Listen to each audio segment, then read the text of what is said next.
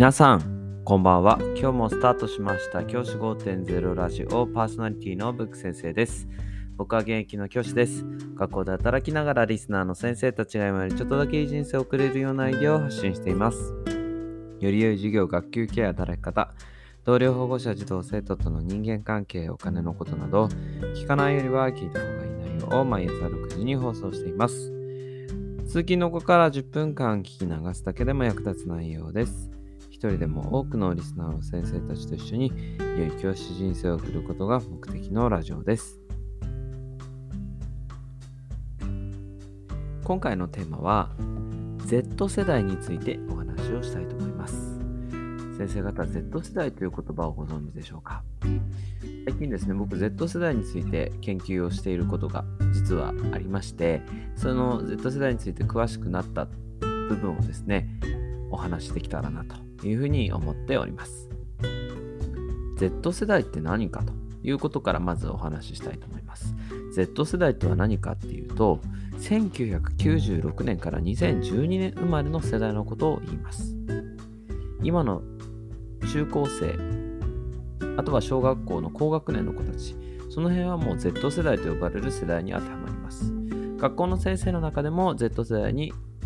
当てはまる先生がいるというぐらいの世代になってきています。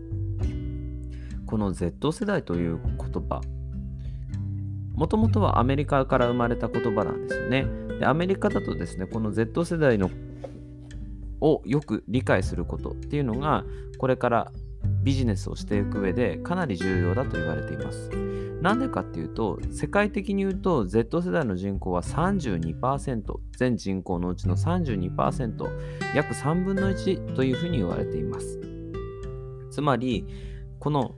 今のある意味若い世代の子たち32%を持っている若い子たちのことを理解しないとビジネスでそのターゲット層のビジネスがうまくいかないっていうことなんですよね。だから Z 世代というくくりになって、その世代のことを理解しようというの動きが世界的にも行われています。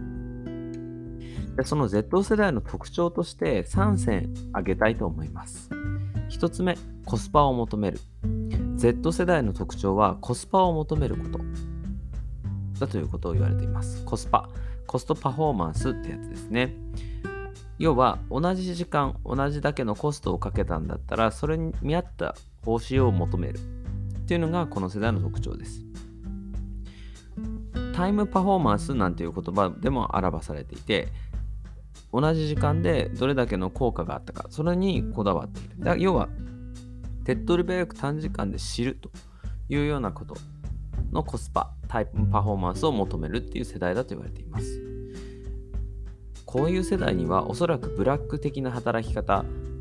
まあ学校の職場って結構ブラックと言われてますけどこういった職場は毛嫌いする傾向があるとも言われています。まあそりゃそうですよね。そういった意味で要はすごくですねいろんなコンテンツをですねたくさん知りたい。同じ時間でたくさん知りたかったりとか同じ時間かけるんだったらより効果の高いことをしたいと思うのがこの世代だというふうに言われています。その影響があってか倍速視聴なんていうのも定番になっています。最近流行った本で映画を早送りで見る人たちなんていう本があります。この本の中で取り上げられている言葉とことが動画とか YouTube とかね、あとは Netflix とかそういったものを倍速で視聴するのが当たり前になっている世代。それが Z 世代だと言われています。1.5倍速とかで動画を消費していくと要は同じ時間、1時間だったら、もっと今まで以上にですね、情報を得ることができるわけですよね。1.5倍速。そういったことをやって、いろんな情報を知りたいと思うのが、この今の若者世代だというふうに言われています。ドキドキ感動とかよりも知りたいという欲求の方が強く出る世代なんていうふうにも言われています。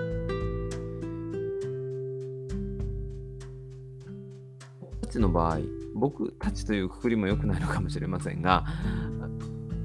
Z 世代よりもっと前に生まれた世代の人たちっていうのは、基本的にこう動画を楽しむみたいなことって結構重要視されるじゃないですか。やっぱり動画どれだけこう中身感動を味わえたかというか、そういったことへの興味があるわけなんですけど実はこの Z 世代の子たちっていうのはそういった感動とか誰かと話す時に会話が通じることそういったことを重視している世代なんていうふうにも言われています。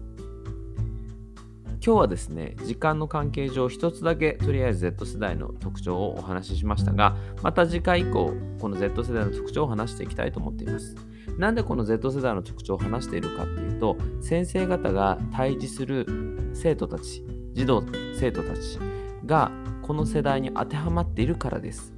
この世代の子たちを今の子たち Z 世代の子たちを理解することで学級経営だったり授業だったりが確実にやりやすくなっていくと思います。そういった意味で今日はそんなお話をさせていただきました。じゃあ今日はこの辺で起立例着席。さようなら。また明日。